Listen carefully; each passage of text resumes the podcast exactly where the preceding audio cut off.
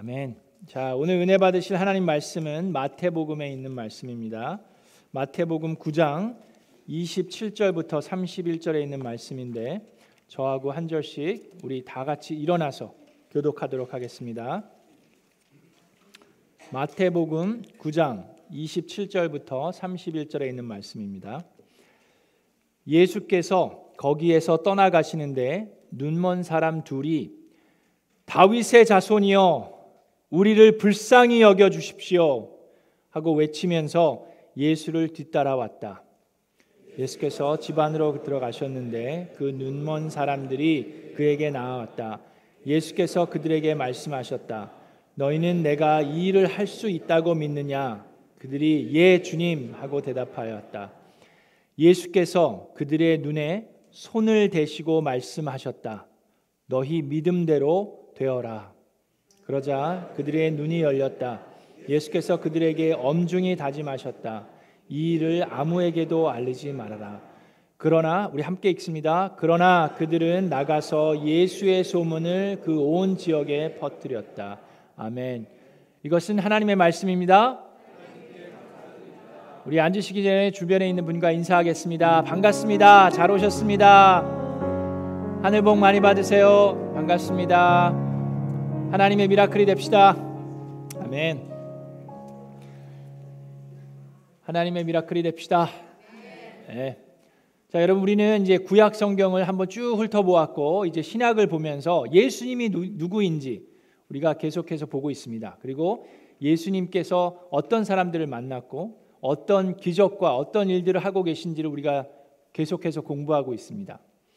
자, 이렇게 가만히 보니까 예수님께서는 그 사람들의 믿음을 보시고 일하신 것을 우리가 계속해서 말씀을 통해서 배우고 있는데 오늘도 이 믿음에 대해서 좀 같이 나누어 보려고 합니다. 오늘에 있는 본문 말씀은 세 가지의 믿음에 대해서 얘기하고 있습니다. 우리가 전에도 이 본문 말씀 마태복음 9장과 또 마가 누가복음에 있는 말씀을 통해서 배운 것이 있는데 첫 번째는 야이로 그 회당장의 믿음입니다. 두 번째 믿음은 12년 동안 혈류증을 앓고 있었던 한 여인의 믿음입니다. 그리고 마지막 세 번째는 오늘 본문 말씀에 있는 눈먼 두 사람의 믿음입니다.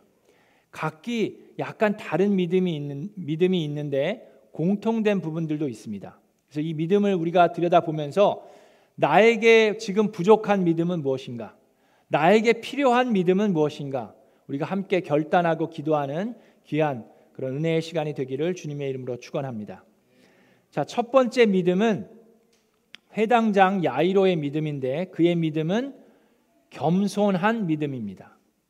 자, 오늘 18절에 보면 지도자 한 사람이 와서 예수께 무릎을 꿇고 말하였다라고 나옵니다. 마태복음에는 지도자 한 명이라고 나와 있는데 마가복음과 누가복음을 보면 회당장 야이로임을 우리가 알 수 있습니다. 자, 우리가 말씀 통해서 배웠죠. 성전과 회당의 차이점 배웠죠. 기억나시죠? 성전은 몇 개입니까? 하나밖에 없습니다. 그리고 거기서는 율법을 통해서 제사를 지냈습니다. 근데 성전이 무너졌죠. 그 다음에 유대인들이 흩어졌습니다. 그리고 각 지역마다 회당을 만들었습니다. 그 회당은 장로들이 관리합니다. 근데 이 회당은 예배만 드리는 곳이 아니라 거기서 학교로도 사용되고 어린 아이들에게 말씀을 가르치는 학교로도 사용되고 그 지역의 유대인들에게 법정으로까지 사용되었던 그런 장소입니다. 그리고 그 회당은 장로들이 관리했는데 그 중에는 회당장이 있습니다. 자, 오늘 이 한 지도자는 바로 그 회당장입니다. 근데 그가 지금 예수님께 와서 엎드려 경배를 합니다. 자, 여러분 우리가 알, 알지만 지금 회당에는 많은 바리새인들이 오고 가고 합니다. 근데 이 바리새인들은 예수님을 좋아합니까? 싫어합니까? 별로 안 좋아합니다. 무척 불편해합니다. 왜 그렇습니까? 예수님이 하나님을 모독하는 말을 하기 때문입니다. 그게 무슨 말입니까? 네 죄가 용서를 받았다라고 선포하세요. 하나님만이 하실 수 있는 말씀을 예수님께서 하시니까 바리새인들 입장에서는 예수님을 하나님으로 받아들이기 어렵습니다. 그래서 예수님을 싫어하는 정도가 아니라 빨리금 없애려고까지 생각하고 있는 사람들이 바리새인들이고 그 사람들이 회당에 중요한 위치를 차지하고 있습니다. 그런데 그 중에 회당장이라는 사람이 예수님 앞에 와서 무릎을 꿇고 경배한다라는 것은 어떤 의미가 있습니까? 그것은 자신의 직분이 박탈당할 수 있는 충분한 이유가 될 수 있습니다. 그럼에도 불구하고 지금 이 회당장은 그런 것이 상관이 없어요. 그는 예수님 앞에 지금 무릎을 꿇고 간청합니다.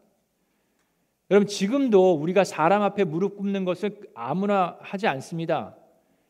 거기에 권위에 순종한다라는 걸 의미하는데 지금 이 회당장이 사람들 앞에서 지금 예수님 앞에 예수님의 권위에 순종하겠다라는 표시를 하고 있는 겁니다. 자, 이렇게 왜 이 회당장이 겸손한 모습으로 겸손한 믿음을 가지고 예수님 앞에 나아갈 수 있었던 이유는 무엇입니까? 크게 두 가지가 있습니다. 첫 번째는 이 회당장은 안 궁금하시죠? 그 이유가 뭔지. 예.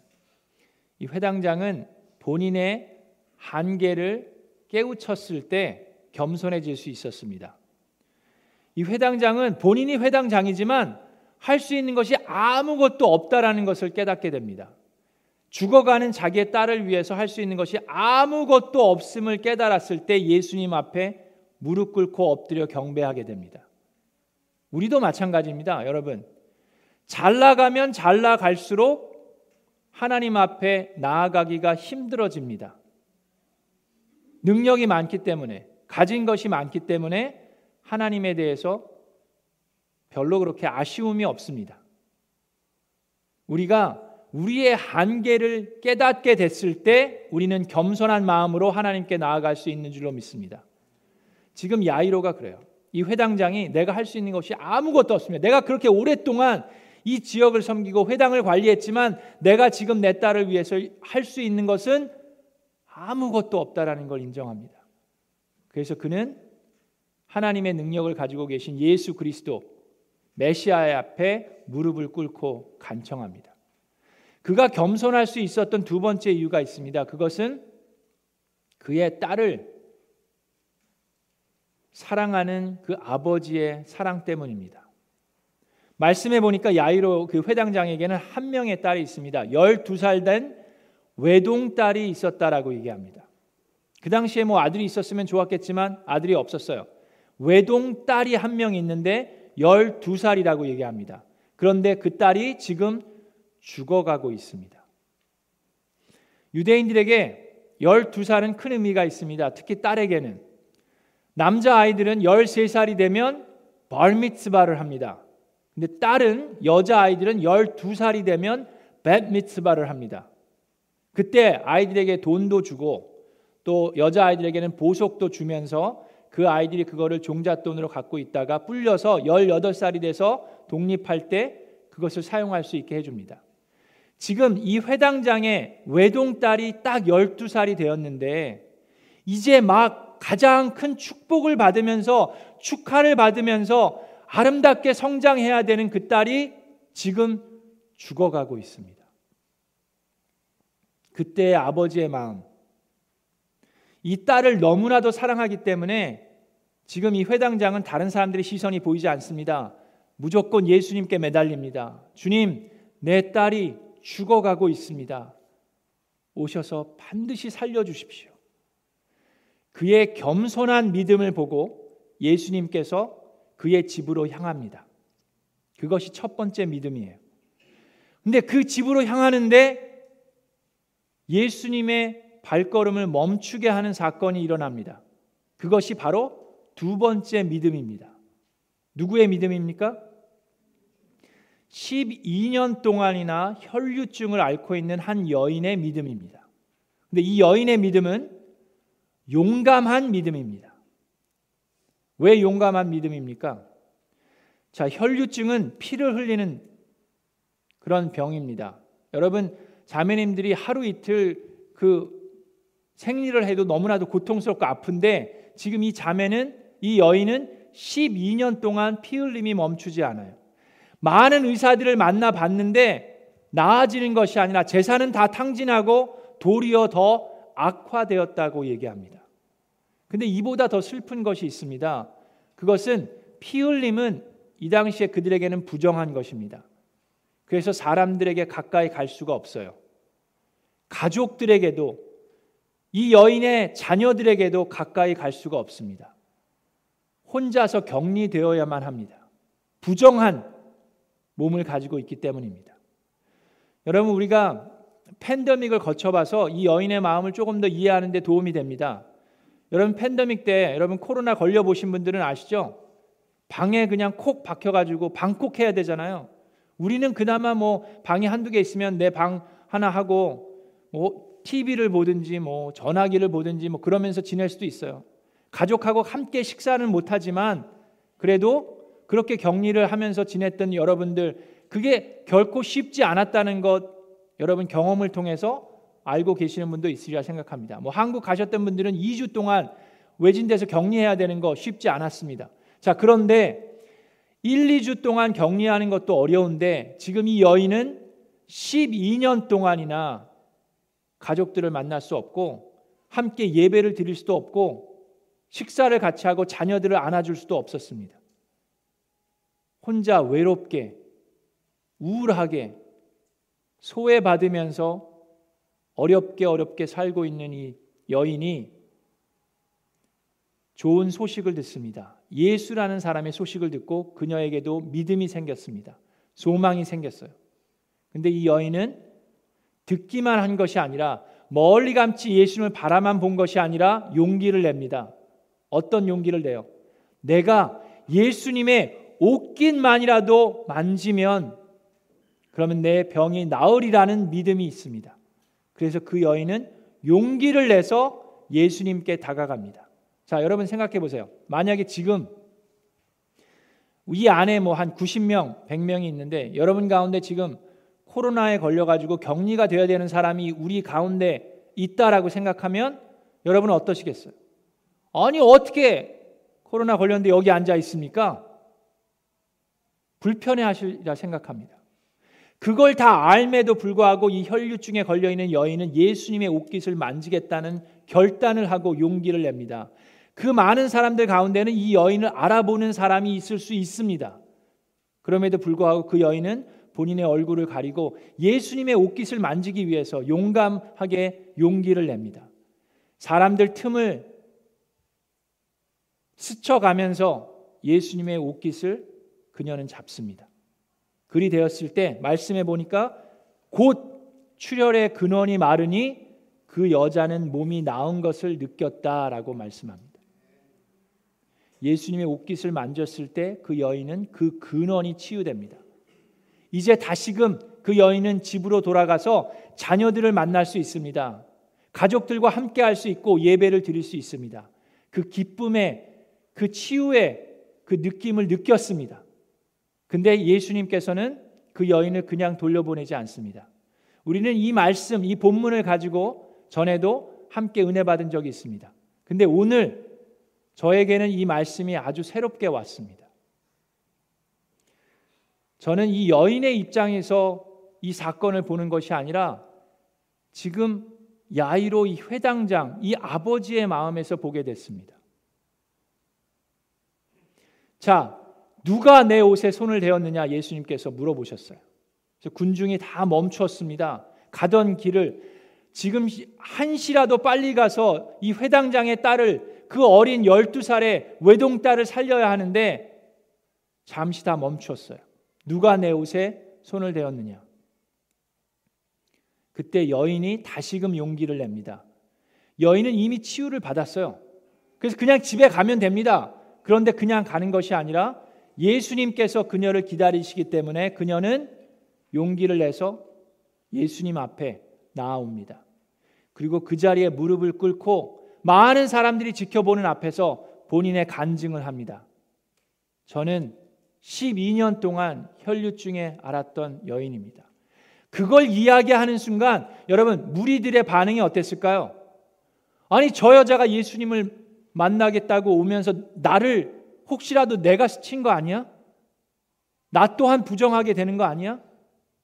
라는 마음이 있었으리라 생각합니다. 저는 12년 동안 나의 가족도 나의 자녀도 만나지 못하고 격리되어서 외롭게 안타깝게 살아갔습니다. 그녀의 외로움과 우울했던 마음을 표현할 때 그 옆에 있었던 회당장의 마음은 어땠을까요? 지금 한시라도 빨리 가야 합니다. 나의 외동딸이 죽어가고 있습니다. 그랬을 때 예수님께서 그 무리들과 그 회당장의 마음을 아시는 예수님께서 단 한마디로 그들의 모든 그 불편한 마음을 잠재우십니다. 예수님께서 그 한 여인을 바라보면서 말씀하십니다. 따라! 라고 얘기합니다. 예수님께서 성경에 그 어느 누구에게도 그 어느 곳에서도 따라라고 부르신 적이 없습니다. 근데 지금 이 여인에게 예수님이 서른이 간 넘은 예수님께서 12년 동안이나 혈류증을 앓고 있는 그 여인에게 따라라고 부르십니다. 전에 말씀을 나눴을 때는 그, 그 딸이라는 호칭이 어떻게 와닿았습니까? 이 여인이 용기를 냈을 때 하나님의 자녀가 되었다라고 우리는 은혜를 받았습니다. 그렇죠? 근데 그것은 이 딸을 향한 말씀이었어요. 근데 오늘 저와 여러분에게 주시는 이 딸아라고 부르시는 그 말씀은 이 여인에게 향한 것이 아니라 바로 회당장에게 향하고 있습니다. 예수님께서 이 여인과 이렇게 대화를 나누고 있을 때 그 회당장의 집에서 신하가 뛰어옵니다. 그리고 회당장이 얘기합니다. 주인님, 따님이 죽었습니다. 이제 더 이상 선생님을 괴롭게 할 필요가 없습니다.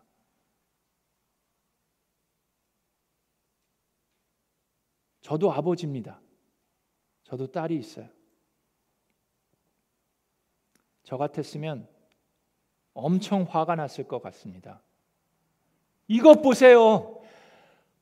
조금이라도 더 빨리 갔어야 하는데 이 여인 때문에 이 부정한 여인 때문에 이게 뭡니까, 주님? 나의 외동딸이 죽었어요. 마리아와 마르다처럼 주님, 주님이 조금만 더 일찍 오셨으면 나사로가 죽지 않았을 터인데 저도 그런 마음이었을 것 같아요. 주님, 조금만 더 빨리 갔으면 나의 외동딸이 죽지 않았을 터인데 이 부정한 여인 때문에 하고 원망하고 화가 났을 것 같아요. 그런 마음을 아시는 하나님께서 예수님께서 그 여인에게 집중하면서 얘기합니다. 따라. 예수님은 야이로의 마음을 누구보다 잘 알고 계세요. 너에게 너의 외동딸이 소중한 것처럼 나에게는 이 소외받고 외로운 이 여인이 나의 딸이다. 라고 말씀하십니다. 딸아, 너의 믿음이 너를 구원하였다. 안심하여라. 안심하여라. 이 많은 사람들이 너를 조롱하고 비웃고 부정하다고 얘기해도 너는 안심하여라. 너가 나의 딸이기 때문에. 그리고 이 질병에서 벗어나 건강하여라. 그런데 이 회당장은 저보다 훨씬 낫더라고요. 저는 화가 나고 원망했을 터인데 거기 주저앉아서 땅을 치며 울었을 것 같은데 이 회당장은 마태복음에 이렇게 얘기합니다. 주님, 저희 딸이 지금 죽었습니다. 그러나 주님께서 손을 잡아주시면 나을 것을 믿습니다. 라고 얘기합니다.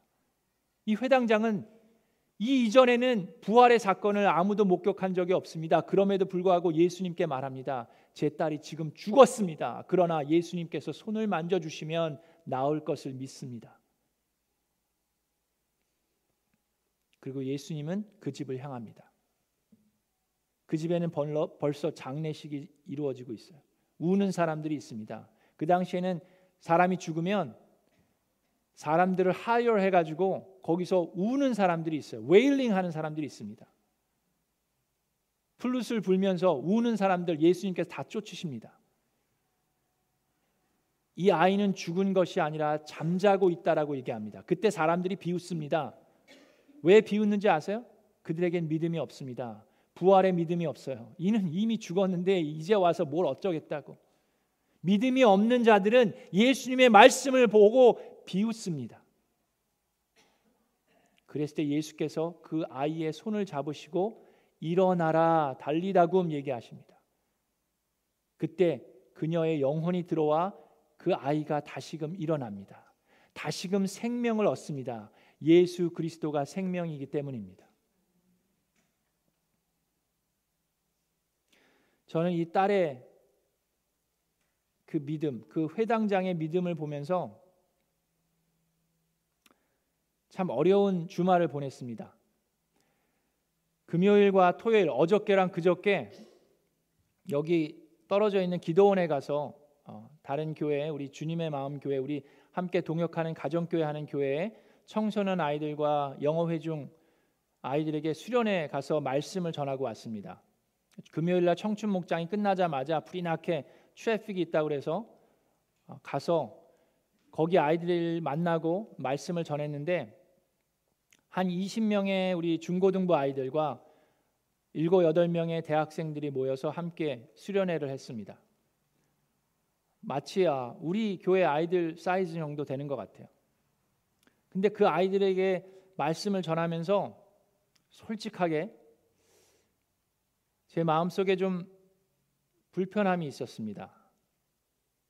두 가지 불편함이었는데 첫 번째는 나는 미라클랜드 담임 목사고 주일날 말씀을 전해야 되는데 이 주말에 금요일 토요일 날 이 아이들에게 말씀을 전하러 여기까지 와야 되나? 그 애들을 이렇게 바라보니까 어떤 애들은 졸고 있고 어떤 애들은 딴짓하는 것 같기도 하고 주님 내가 이거 하는 거 맞습니까? 라는 마음이 전혀 없었던 건 아니에요. 근데 그거보다 저를 더 불편하고 힘들게 했던 게 있었습니다. 그건 주님, 우리 아이들은 어떡합니까? 라는 마음이었어요. 얘네들은 지금 수련회 와서 하나님 말씀을 듣는데 우리 아이들은 우리 미라클랜드에도 딱 요만한 아이들이 있습니다. 근데 우리 아이들 중에는 아직 예수님 영접 안 한 아이들이 많이 있어요. 초등부 아이들은 지금 목회자를 찾고 있고 우리 애들은 어떻게 합니까?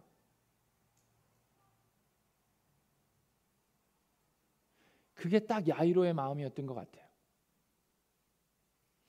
토요일 날 아침에 말씀을 전하고 기도원에서 혼자 기도하면서 우리 미라클랜드 생각하면서 주일 말씀을 묵상하고 말씀을 준비하는데 딱 그 말씀을 해주셨어요. 딸아, 너에게 너의 외동딸이 소중한 것처럼 나에게는 지금 이 소외받고 외로워하는 이 여인이 나의 딸이다라고 말씀하십니다. 우리 교회 아이들, 우리 자녀들이 소중한 것처럼 이 수련회에 온 이 아이들이 나의 자녀들이다라고 말씀해 주셨어요. 그 아이들을 보니까 다르게 보였어요. 그 아이들은 청소년 목회자가 없습니다. 영어 회중 목회자도 없어요. 그렇게 그렇게 계속해서 자라왔습니다. 그 20명 되는 교회에 영어권 목회자 아무도 가려고 하지 않습니다. 굳이 한인교회 청소년 영어 회 중 목회하려고 하지 않아요. 그래서 그들은 목회자 없이 수련회를 왔습니다. 자기네들끼리 모여서 찬양하고 하나님 말씀 들으려고.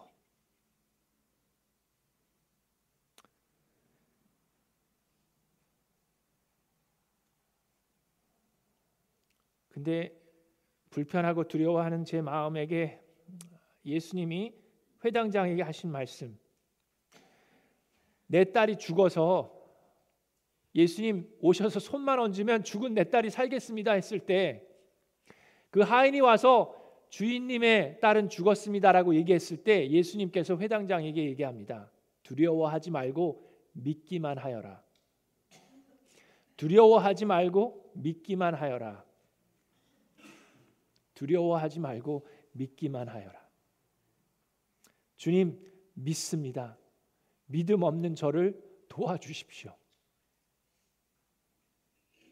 주님 믿습니다.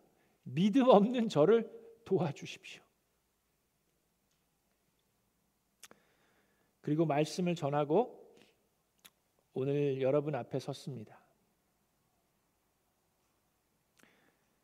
그리 됐을 때 예수님께서는 회당장의 집에 가서 그 딸을 일으켜 세우십니다. 그것이 두 번째 믿음이에요. 자, 그리고 오늘 세 번째 믿음이 또 있습니다. 그 세 번째 믿음은 눈이 먼 두 명의 믿음입니다. 그들은 예수님을 뒤따라가면서 소리쳐 외칩니다. 뭐라고 외칩니까? 다윗의 자손이여 우리를 국률이 여겨 주십시오. 우리를 불쌍히 여겨 주십시오. Have mercy on us, son of David. 다윗의 자손이여라는 그 말. 그리고 나에게 국률을 베풀어 주십시오. 바로 이 한 문장이 이 두 눈먼 사람들의 믿음을 우리에게 알려줍니다. 자, 다윗의 자손이여라는 그 호칭은 유대인들에게 그들이 기다리고 사모하는 메시아를 향한 호칭입니다. 아무에게나 그렇게 부르지 않습니다. 마태복음 1장에 예수님의 족보를 얘기할 때에도 그렇게 얘기합니다. 아브라함의 자손이요 다윗의 자손인 예수의 족보라고 얘기합니다. 예수님께서 예루살렘으로 입성하실 때 나귀를 타고 입성하실 때에도 사람들이 종려나무 가지를 흔들면서 호산나 다윗의 자손이여라고 얘기합니다.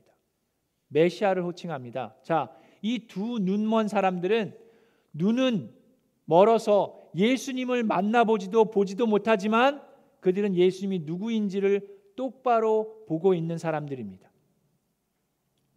그런데 두 눈 멀쩡한 바리새인들은 예수님을 보고도 말씀을 듣고도 기적을 보고도 예수님을 제대로 알아보지 못하고 있습니다. 그들은 예수님을 선생님이라고 부릅니다.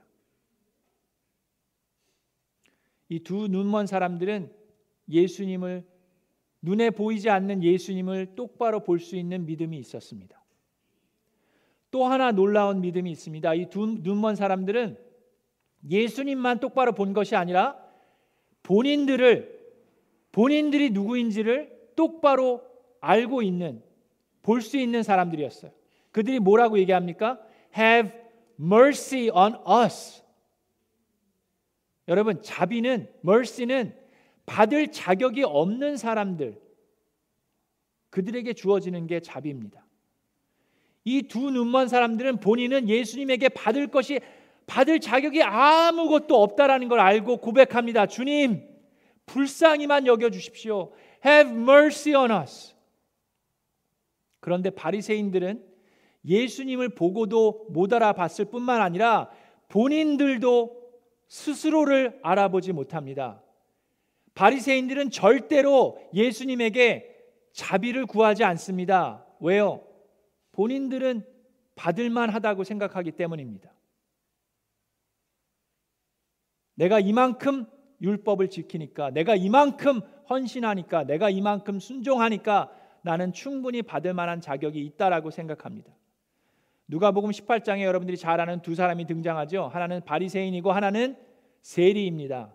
바리새인은 사람들을 보면서 아우 주님 감사합니다. 나는 저런 사람들보다 훨씬 낫네요. 저 사람들은 강도고 저 사람들은 가름하는 자들이고 저런 그리고 저런 세리보다는 제가 훨씬 더 낫네요. 아유 감사합니다. 그리고 저는 일주일에 두 번씩이나 금식하고 저는 헌금도 많이 합니다. 주님. 무언가 받을 만 하다라고 생각합니다. 그런데 세리는 멀찌감치 서서 가슴을 치며 주님, have mercy on us, a sinner. 이 두 눈먼 사람은 사람들이 보지 못하는 것을 볼 수 있는 믿음을 가지고 있었습니다. 여러분, 우리도 마찬가지입니다. 우리의 신앙의 연륜이 깊어지면 깊어질수록 조심해야 합니다. 여러분은 하나님으로부터 받을 만한 아무런 아무것도 받을 만한 자격이 없습니다. 우리가 구할 수 있는 것은 은혜이고 자비밖에 없습니다. 주님, 자비를 베풀어 주시옵소서. 우리 사랑하는 미라클랜 성도 여러분, 우리에게는 이런 믿음이 필요합니다. 겸손한 믿음으로 나아갈 때 하나님께서 우리의 기도를 응답하십니다. 용기를 가지고 용감한 믿음으로 예수님께 나아갈 때 구원을 이루어 주십니다. 눈에 보이지 않는 것들을 볼 수 있는 그 믿음을 가지고 나아갈 때 회복의 역사가 일어납니다. 그런데 여러분 이 세 가지의 믿음에 공통점이 있습니다. 오늘 이 본문 말씀에 나와 있는 이세 가지의 사건들의 공통점이 있어요. 그게 무엇입니까? 그것은 예수님의 만지심입니다. 세 사건 모두 예수님과의 만짐이 있었어요. 이 혈류병 여인이 예수님께 소리치며 저를 구해 주십시오라고 외칠 수도 있었을 터인데 그 여인은 굳이 부정한 몸임에도 불구하고 사람들 틈을 해치면서 가서 예수님을 만졌습니다. 예수님께도 회당장의 집에 가서 말씀만 하셨어도 이 아이가 살았을 터인데 예수님께서는 그 아이의 그 시체에 죽은 시체에 손을 잡으셨어요. 죽은 시체는 부정한 겁니다. 부정한 것을 만지면 나 또한 부정해지는 거예요. 근데 예수님께서 그 부정한 시체를 잡으셨을 때 예수님이 부정해진 것이 아니라 그 아이가 새로운 생명을 얻게 되었습니다. 이 두 눈먼 사람도 마찬가지입니다. 예수님께서 말씀만 하셨어도 나을 수 있었는데 예수님께서 말씀만 하신 것이 아니라 이 눈먼 사람들의 눈을 만지셨어요. 그랬을 때 놀라운 하나님의 기적이 일어났습니다. 여러분 많은 사람들이 거기까지 가지 않습니다. 많은 사람들이 듣는 것으로 만족하고 거기서 그칩니다. 예수님에 대해서 어 그래 그런 분이 있구나. 아 그래. 뭐 나는 뭐 괜찮아. 그보다 한 단계 더 나아가면 그래 한번 얼굴에도 보지 뭐. 멀리서 바라보는 것에 그치는 사람들이 있습니다. 그래 이 정도면 됐어. 어 그래 저분이구나. 아 그래 그래 알았어. 근데 저와 여러분은 듣는 것에서 멈추는 것이 아니라 멀리서 바라보는 것에서 멈추는 것이 아니라 예수님과 그 터치가 있기를 주님의 이름으로 축원합니다. 여러분 우리 헌신대 나와서 기도받는 것 또한 하나의 용기가 필요합니다. 우리가 은혜를 받아서 나오는 것이 아니라 믿음을 가지고 나아갈 때 하나님께서 은혜를 부어 주시는 줄로 믿습니다. 한 번도 나와 보시지 않은 분들은 나와서 기도 받으세요. 여러분, 우리는 예수 그리스도를 사모하고 사랑한다고 믿는다고 얘기하는데 그분을 터치해 보신 적이 있습니까? 그분이 다가오셔서 여러분을 만져 주신 적이 있습니까? 우리의 믿음을 통해서 예수님의 만지심을 경험하는 미라클 랜드가 되기를 주 예수 그리스도의 이름으로 축원합니다.